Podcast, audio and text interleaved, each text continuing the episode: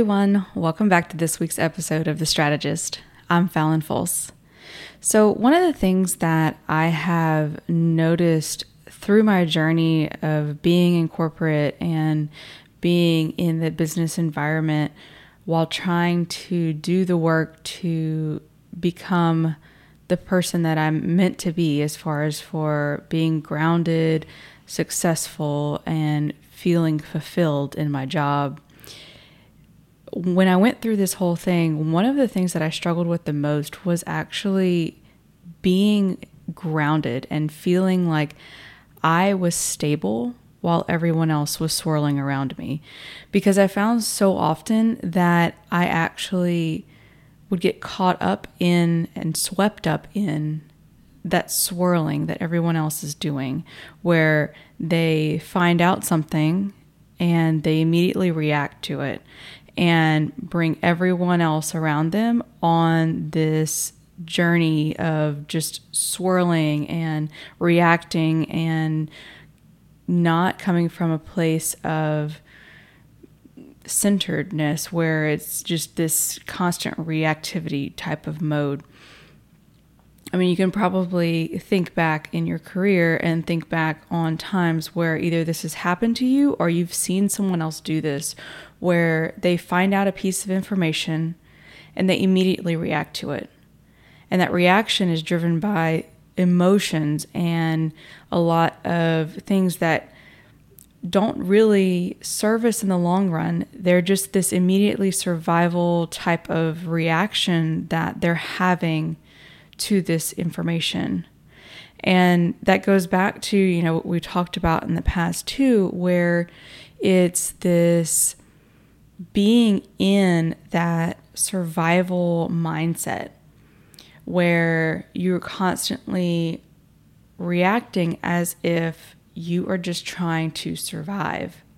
And so that's one of the things I struggled with was when other people would do that around me, I would in the past immediately get sucked into that because in my nature I want to help. I want to please others. I want them to say, "Oh, wow, Phallyn really helped me out in that moment." You know, and that that's just part of my nature and I've had to really work with that because that didn't serve me. That only served them. And in honesty, it really didn't serve them either because it didn't allow them to make their own choices and make their own mistakes because I was constantly swooping in and trying to fix it. And so that's not really serving me or them. And I'm not saying that you can't be of help to others but when that help comes from a place of groundedness and centeredness and not from a place of survival and a place of fight or flight type of reaction, it becomes so much more helpful because you come to problems with a different perspective. While they're sitting there spinning out and just going around in circles, you are coming in with this grounded, you know, different perspective where you are actually going to be able to help them because you're able to see that bigger picture. And that's something that in those moments I've realized that I struggled with was when I would receive a piece of information that would cause me to have some kind of reaction in the past, I would have just immediately reacted. But whenever I came at it from a place of centeredness and groundedness and had that bigger perspective of how does this fit into the bigger picture, it changed the game for me because it made it to where instead of having it where I was immediately pulled into the right now of how am I going to solve this specific problem?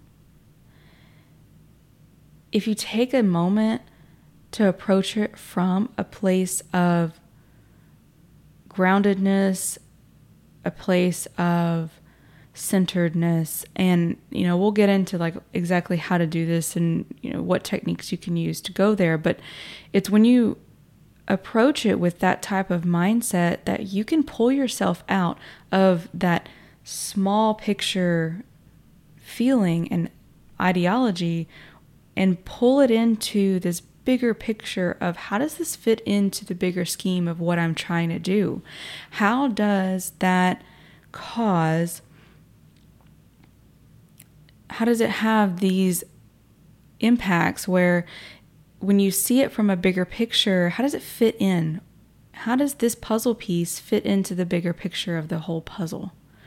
And when you approach it from that mindset of bigger picture, it allows you to come up with a better solution that fits your overall goal, that fits your bigger picture ideas of how things you want things to play out in the future.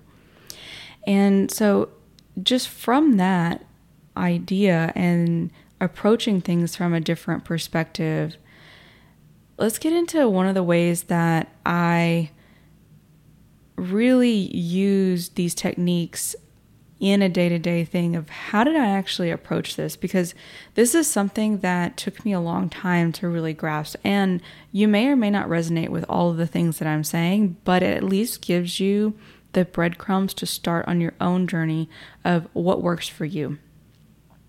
And so, one of the biggest things that I had to learn in those moments was to sit back and take a moment. Number one, when you receive that those kind of pieces of information where you're immediately going to react to something, don't react.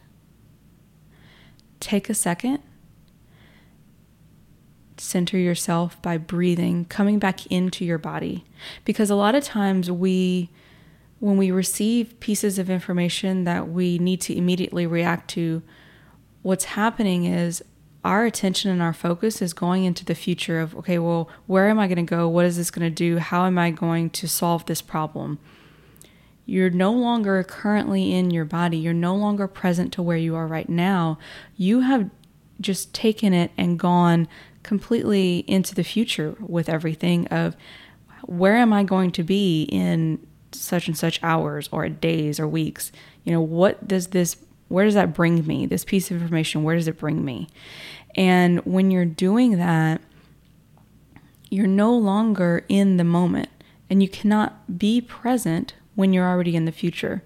And being present is one of the foundational things of how do I take this big problem and make it to where it's manageable and react in a way that is in alignment with where I want to go in the future.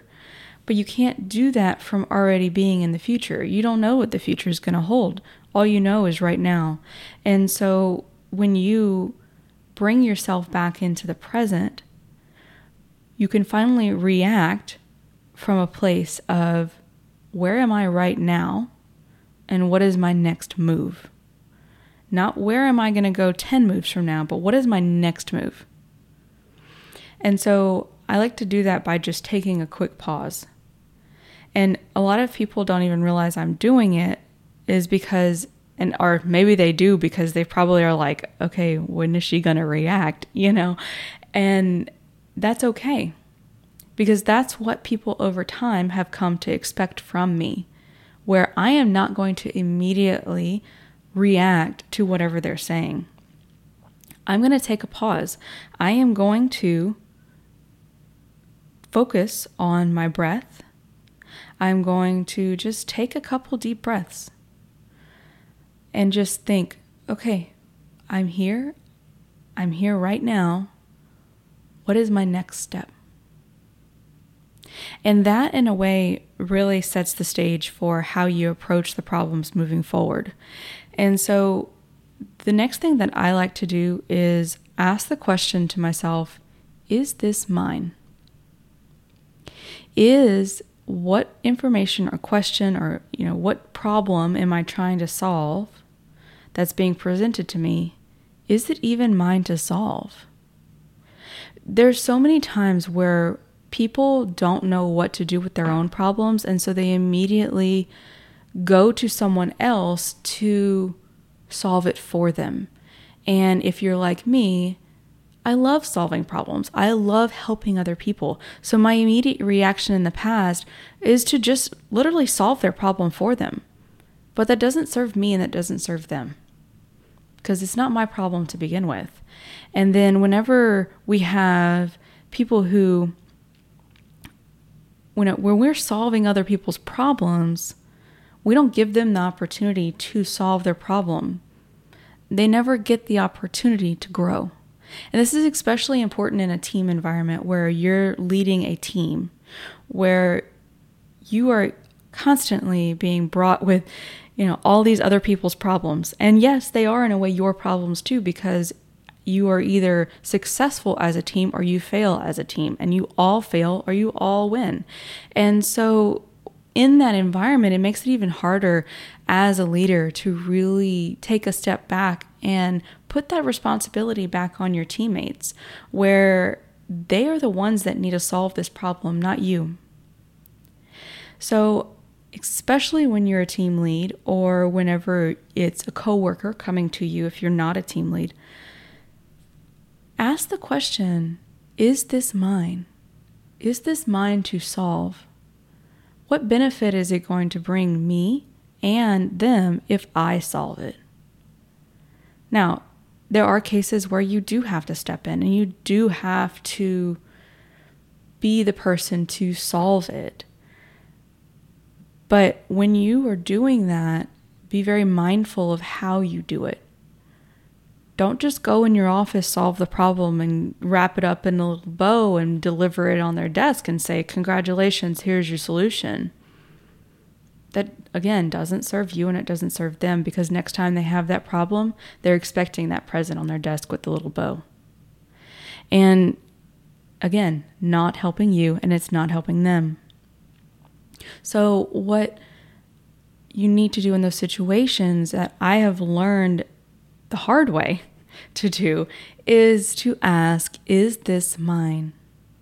And if it's not mine, I redirect them in a way that says, Okay, look, I'm here if you need me to help you, but I have other things going on right now. And what are some things that you can do right now to start solving your problem. I'm there if you need me, but I just don't have time right now to actually address your problem.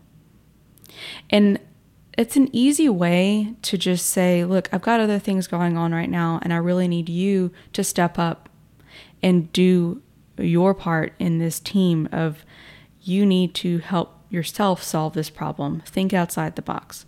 Do different things.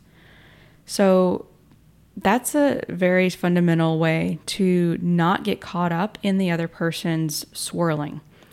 So, the second thing that I really love to do is imagine that there is an ice cream wall between me and the other people.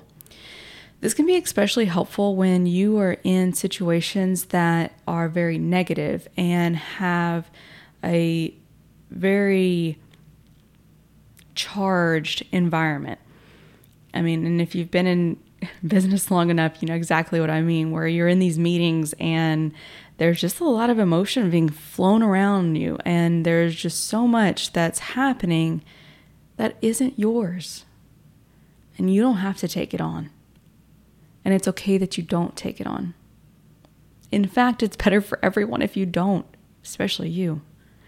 So the ice cream wall works really, really well because what it's doing is it's creating this boundary. It creates a imaginary but physical boundary between you and the other people who are flinging around all the emotions. And so what you do is you imagine that there is a wall between you and the other people or other person. And on the side that is facing the other person is any kind of flavor of ice cream that you love, that you think that other people would love. And it can be mint chocolate chip, pistachio, it can be plain vanilla, it can be chocolate, you know, any kind of cookie dough because that's my favorite, but it can be literally any kind of ice cream you want. And the whole goal is when you're putting up this wall, the wall is thick enough to where nothing can penetrate it. And whenever other people's emotions and negativity and things that they're saying come at you and they're actually, you know, speaking to you or around you, those negative thoughts and emotions and things that they're saying hit the ice cream wall, get absorbed by it, and what goes back to them is only the positive things. And so this really helps where you can create this boundary for yourself. And yes, it's imaginary. Yes, it's probably all made up in your head. But at the same time, our thoughts are what creates our reality. So why can't we create this wall that no one else can see, that we know is there, that allows us to be a better person, be a better leader, be a better employee. Because when we are protected, when we have that boundary of that's not mine, you got a lot of stuff going on over there, but that, none of that is mine. Creating that wall allows us to exist in our own space without having the influence of all these negative thoughts and emotions coming at us. And when we're having all of that stay away from us and we create our own little bubble in a way, we are more able to be grounded and centered and be that voice of reason in the meetings where things are just uh, completely unreasonable. It, try it. I mean, it, it honestly blew me away when I first started using it. And now it's just become part of my routine where when things are getting out of hand, I put up the walls because I don't need all of that because none of that is mine. It doesn't help anybody for me to absorb any of their emotions, any of their thoughts, any of their whatever they're saying. All of that is not mine and they can have it back. And you know what? I can even help them by giving them the positives back. Because whenever we shift our own mindset, we shift the mindset of those around us. Think about it. When you've constantly been around somebody who is always negative and just always has the most negative things to say, think, do about any situation, eventually you're going to adopt those as well then think about it on the other side. When you have been around somebody who is so positive and completely spins everything in a way that is not the whole everything is rainbows and sunshine, but more of a how can we learn from this? What are the things that we did wrong? What are the things that we can improve on? And just constantly shifting it from being this negative type of thought pattern to being that positive influence in our life, we're more likely to start having those positive thoughts, being able to flip the script ourselves. So when we come from a place where we're the ones doing that, where we're the ones flipping the script on everyone, well, then that creates more positivity for those around us. That creates that environment that we're all looking for, where we're constantly moving from job to job or wishing that we could in order to find that. I want to challenge you to find it right now. Find it in the job that you're currently in because it doesn't matter, no matter how many jobs you move to, how many places you move across the country to, how many, you know, thoughts you have about just leaving your own current position. Instead of focusing on trying to find that environment somewhere else, why not create it where you are right now? Create it in the space that you are now. Because that is the only place that we have. Yes, we can plan for the future. Yes, we could jump companies. We could constantly spend our entire career jumping companies because we can be in that honeymoon period for the first year or two, and then we figure it out that this place is just like the place we left. because that's what we were attracting, because that's our mindset, that is a way that we were living. And so when we're constantly searching for these magical places to work, I mean, granted, there are places that are amazing, right? But they're only amazing because of the people that are there who have that same mindset. But if you're not in that, let me flip the script type of mindset, you're never going to attract the type of company where they will flip the script for you. They will be the people who are the positive influence. You have it all starts from you. It all starts from you flipping the script. It doesn't matter where you are. It doesn't matter the company. It doesn't matter because as humans, we want to be like who people we uh, look up to. We want to be like the most successful person in the room, right? Why don't you flip the script on yourself and you become the most successful person in the room because you're the one flipping the script? It doesn't matter that the people around you aren't doing it. Be the leader, be the change that we need to see in business and corporate. Because that's all we have is the present. All we have is the right now. And so we can be the change. We can be the people who flip the script.